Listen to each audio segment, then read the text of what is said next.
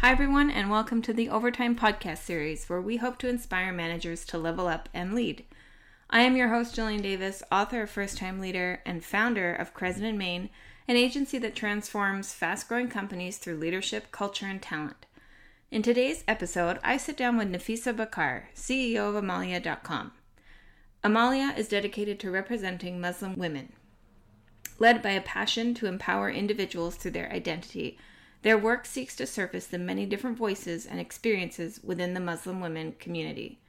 It's never been more important for Muslim women to be heard, with over 80 contributors named by Forbes One to Watch and featured in CNN, Metro, and Wired.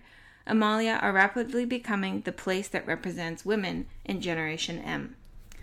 I met Nafisa a couple of years ago when I was working with ustwo, and she was one of the startup teams that was and is still residing within ustwo's Adventures group.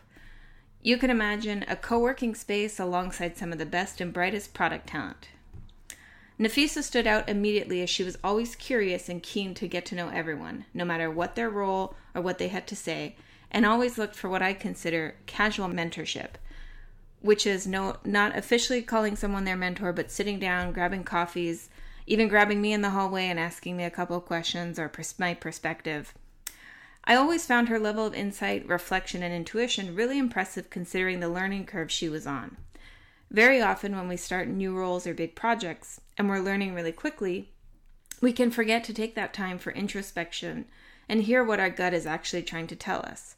It is a hard one to balance, but a worthy one to master. And if you can teach yourself to learn and reflect early on in your career, you'll be able to be more confident in your decisions and the directions that you take.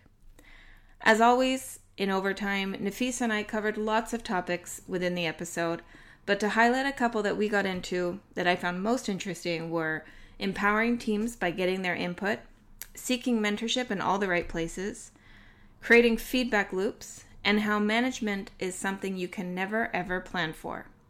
Hope you enjoyed today's episode.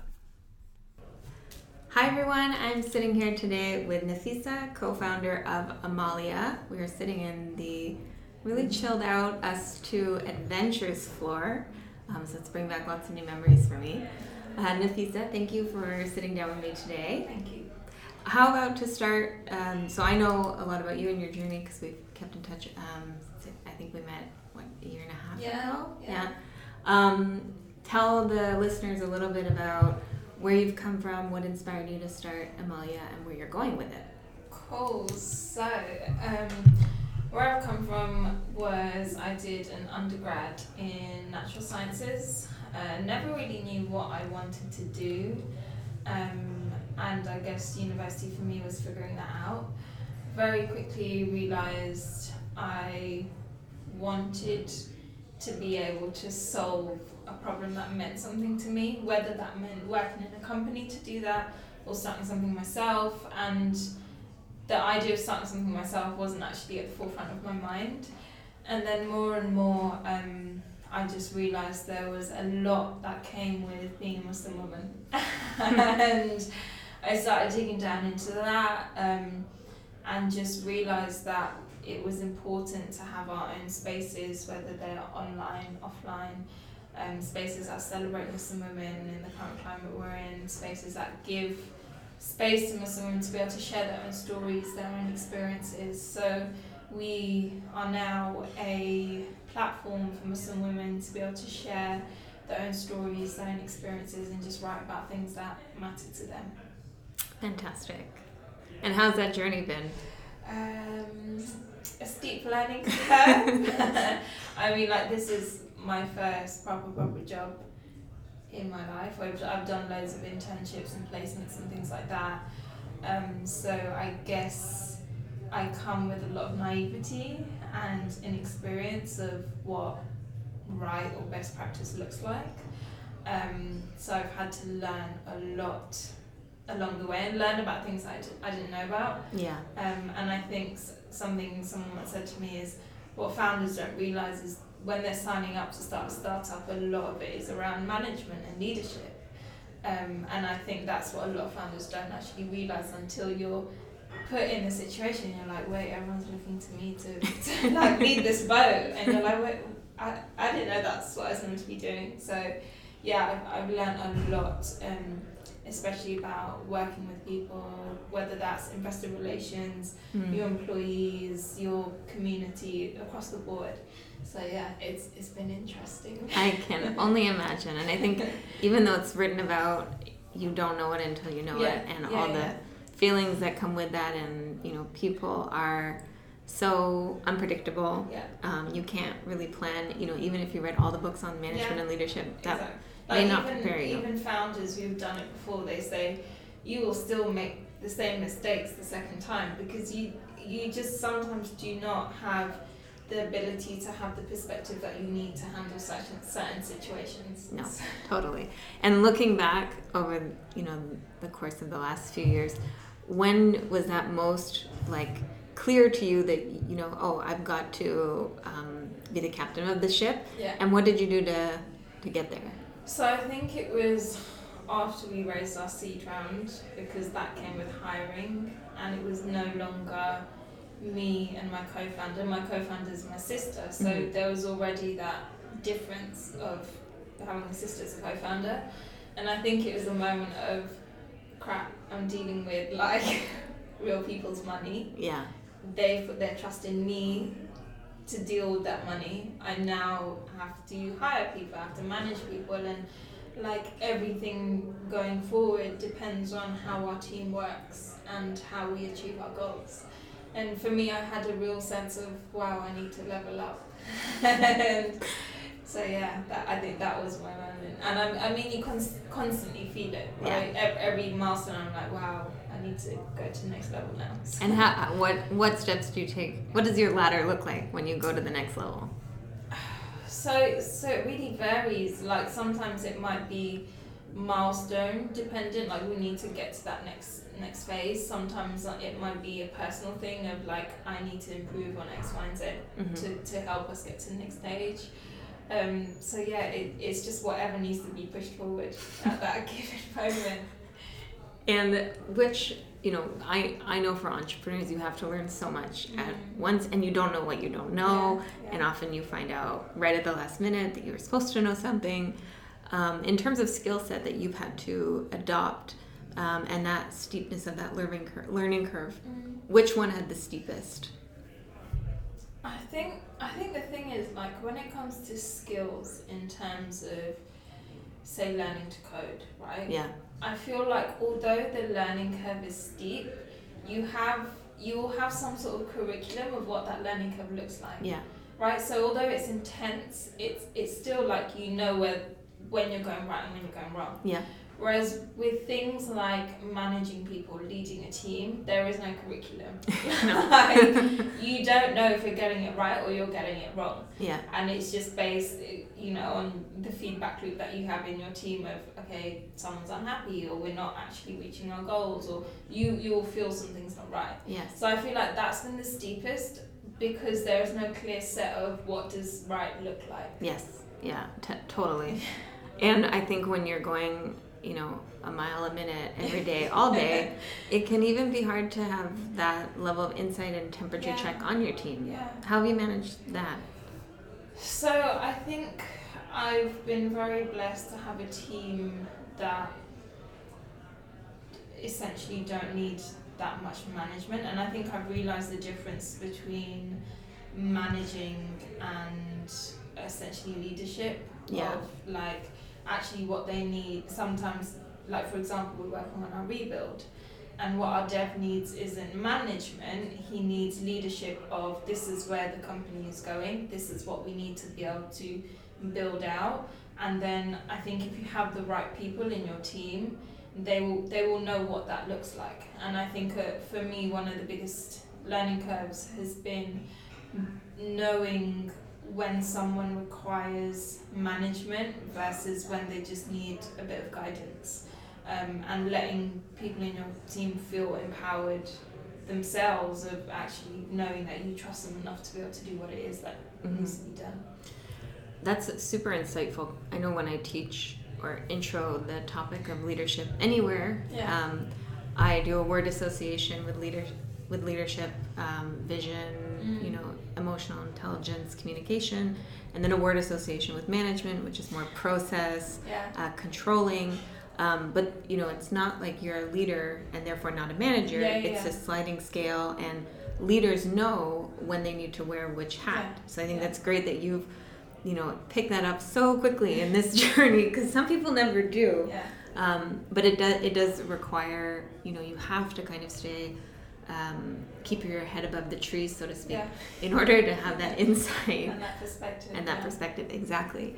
Um, and on the subject of empowering a lot of the stuff i read or and i agree with is people are empowered when there is a clear vision. Yeah. But i have a lot of empathy for startups especially in their first five years because that can change quite Yeah. a lot. How do you balance that? I think for us, um, like for example, when we were working on our rebuild to move us from a more fashion focused platform for Muslim women into a content platform for Muslim women across different verticals, like for us in our team meetings, there was tension there, and it, because it was like we were we were figuring out what it was going to be. We were figuring out where fashion fits in the big picture. Because remember, we brought on people yeah To work, yeah. yeah and then to say actually you know there, there's anxieties of okay what does that mean for my role what does that Yeah. mean in, in where i'm going and i think the mistake we could have made there is just almost like gone into a meeting as founders and come out and said right this is what we're going to be now mm-hmm. and i think what was important for that even though it came with the tension was having everyone sit at the table so everyone felt and because we genuinely wanted everyone's opinion of where are we going. Mm-hmm. and I think that ownership of owning the vision of where a company is going and when you're such a small team is so important. Yeah. Because I've seen teams where it's and don't get me wrong there are times when a founder or the CEO just needs to make a decision and that decision is the best for the company.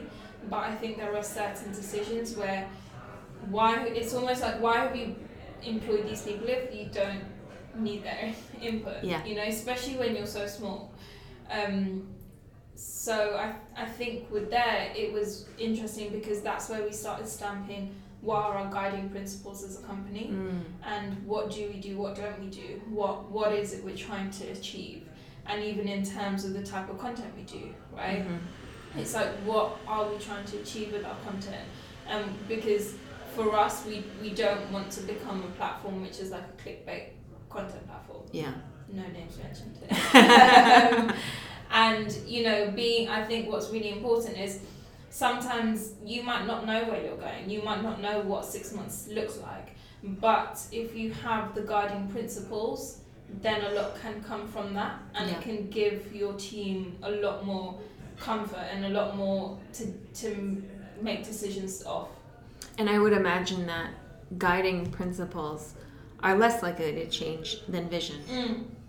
Yeah, exactly, exactly. And that's where actually, if a vision changes, it's going back to the guiding principles and saying, does this feel like what it is we set out to do? Yeah, that's fantastic. And I, I think I'm curious to go back to um, getting people at the table and getting their input and having that tension. Yeah. A lot of managers that I know, and I'm using the word manager on purpose because they will shy away from having those discussion Yeah. on the basis that they don't want people to feel like they have veto over the direction of the company because Yeah. it's the leadership team that's hired to do that.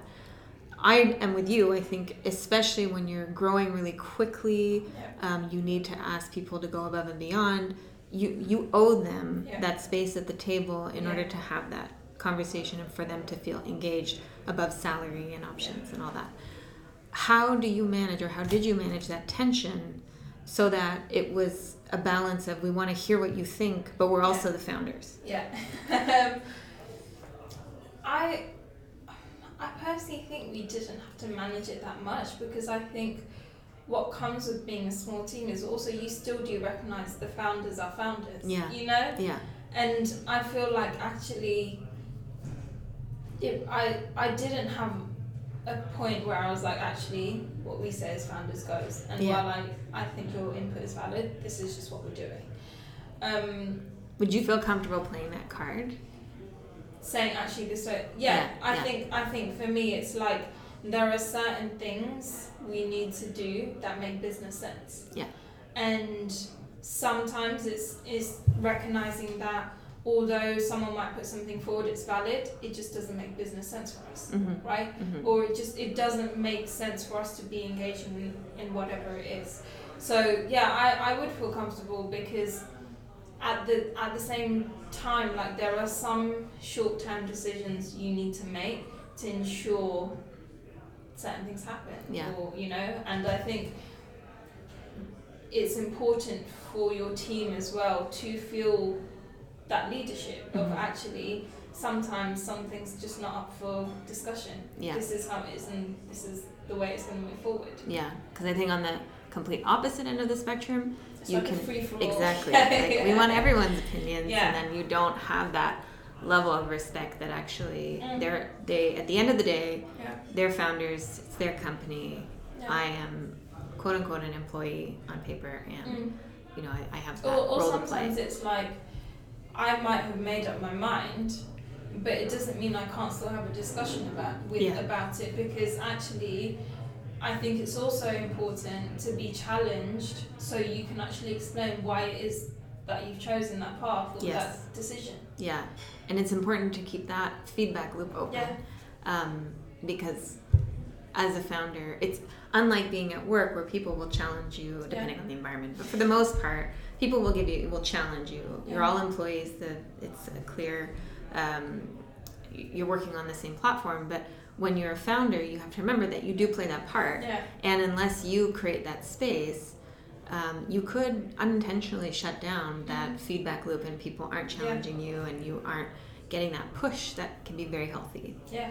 very good something to be aware of for i think both founders and managers because Yeah. the same is true when you get promoted you do forget that you are wearing you have that title Yeah. um, and people might just stop feeding up to you Mm. some really valid and valuable um, pushback or whatever Yeah. it might be um, so yeah i think that's super good to be aware of and how do you how do you keep that open um, when you're running a mile a minute and have so many uh, decisions to make it's an ongoing struggle um, i'm curious to know it's a question i've asked a couple of the guests but what what was some of the biggest misconceptions about management that you had going into this experience I think there's definitely been a whole list. um, I think so. I, I feel like throughout, like whether it's been a friend's been in a job or family, whatever, when you've heard about someone not getting on with their manager, yeah it's been it's because the manager's done X, Y, Z, da, da, da, whatever it is. And then when you've heard it from management perspective, it's like, oh, our employees are like not putting their socks up. yeah And I think my first um, reflection was actually, as a manager, your team is a mirror of you.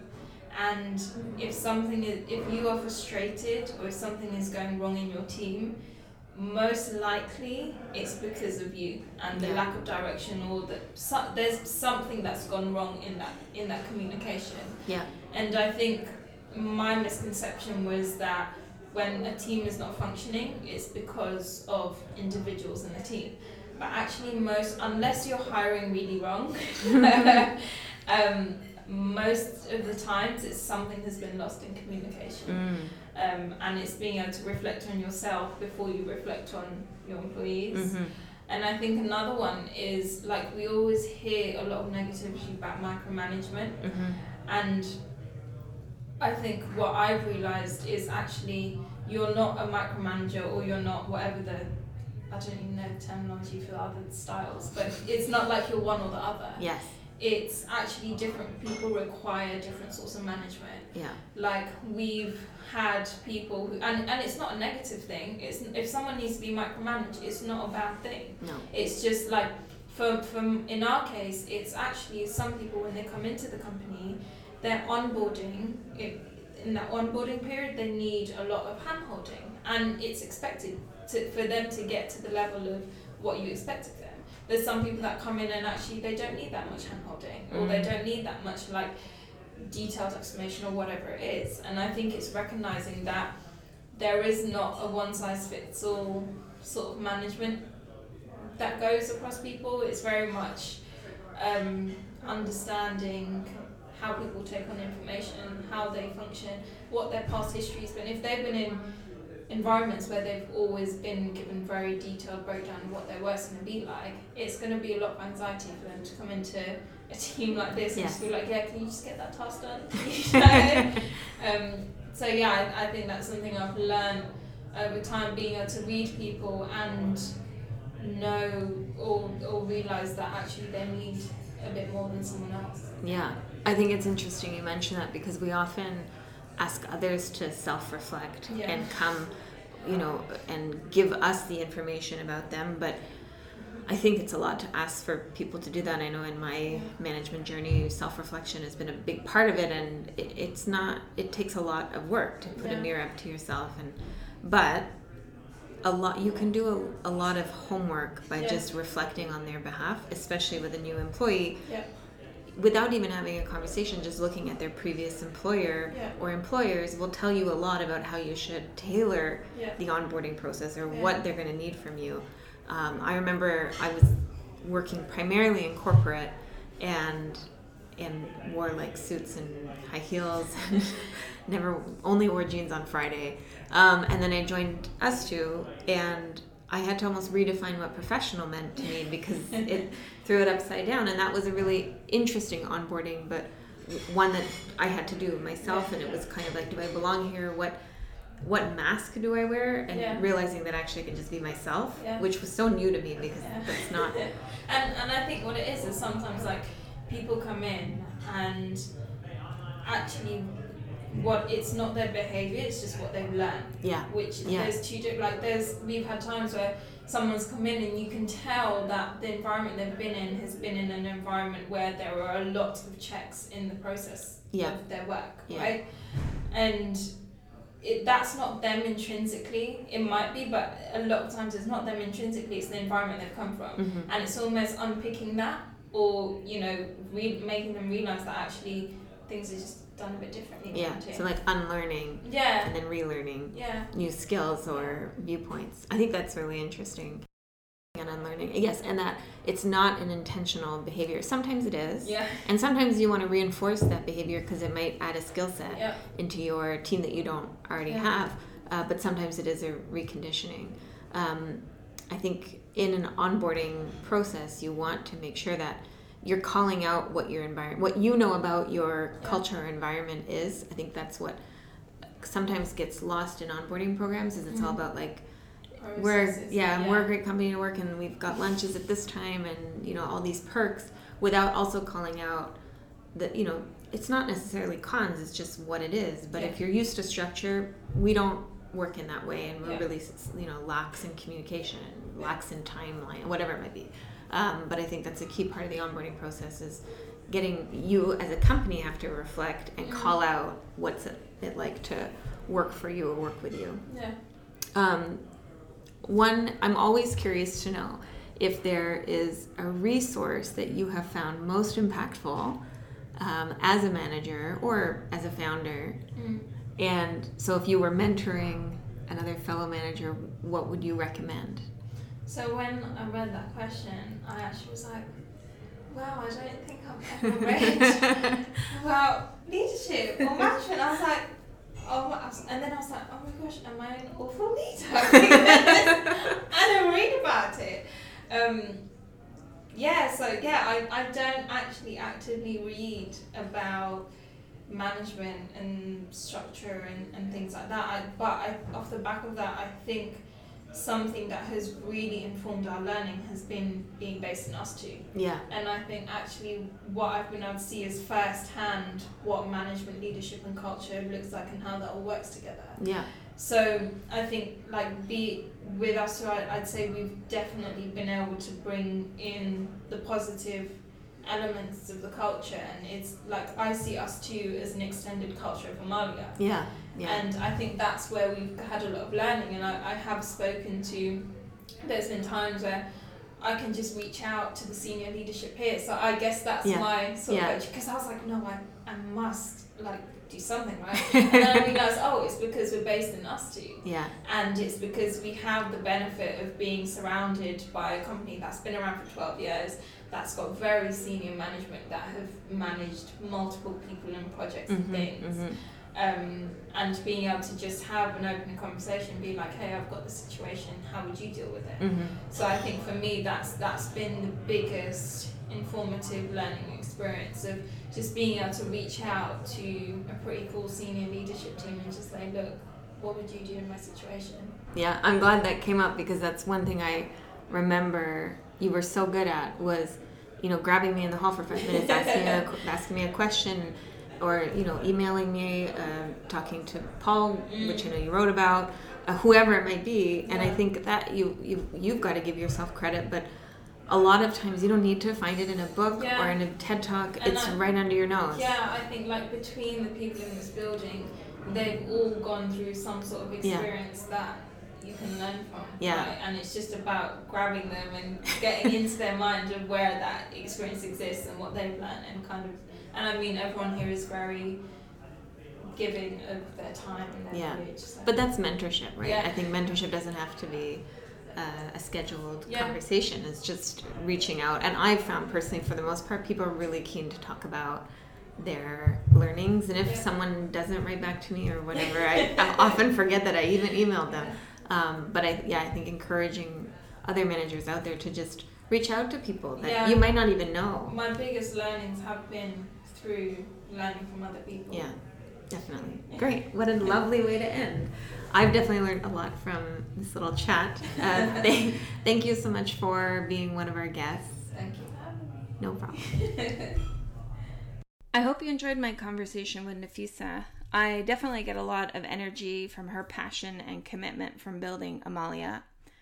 For those of you that are in management roles currently and within a corporate or large organization, you may be wondering why there might be value to listening to a founder. And I purposely am interviewing uh, anyone with management experience. I don't think it matters whether you're building a startup team or within an established corporate team. Very often, those two worlds are very kept very separate and um, are communicated as such.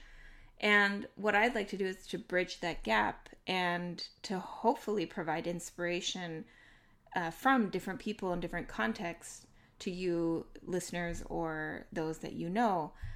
I know I gain a lot from listening to anyone with management experience or management troubles that come to me with problems, questions, solutions, resources. And I work with people leading all sizes of teams with varying degrees of experience, and their questions, their experiences, their uh, learnings provide a lot of value for me. So that's was one of the incentives to launch Overtime was to share to get people to share those stories with a wider audience that I think could benefit from hearing from different people. Uh, I, you know, there there's one commonality in management, which is we all manage people, and people are unpredictable. They're irrational. Um, what works once will not necessarily work again. Someone having a bad day can really throw off your whole game. Um, as Nafisa mentions, there's no book or amount of pre learning you can do to prepare you for management, and you will continue to make similar or even the same mistakes over and over again. And what I find interesting is that that is the common link. And by interviewing people with different experiences, and I also want to get some subject uh, matter experts on to cover different topics, uh, you know, we will all learn something from listening to others.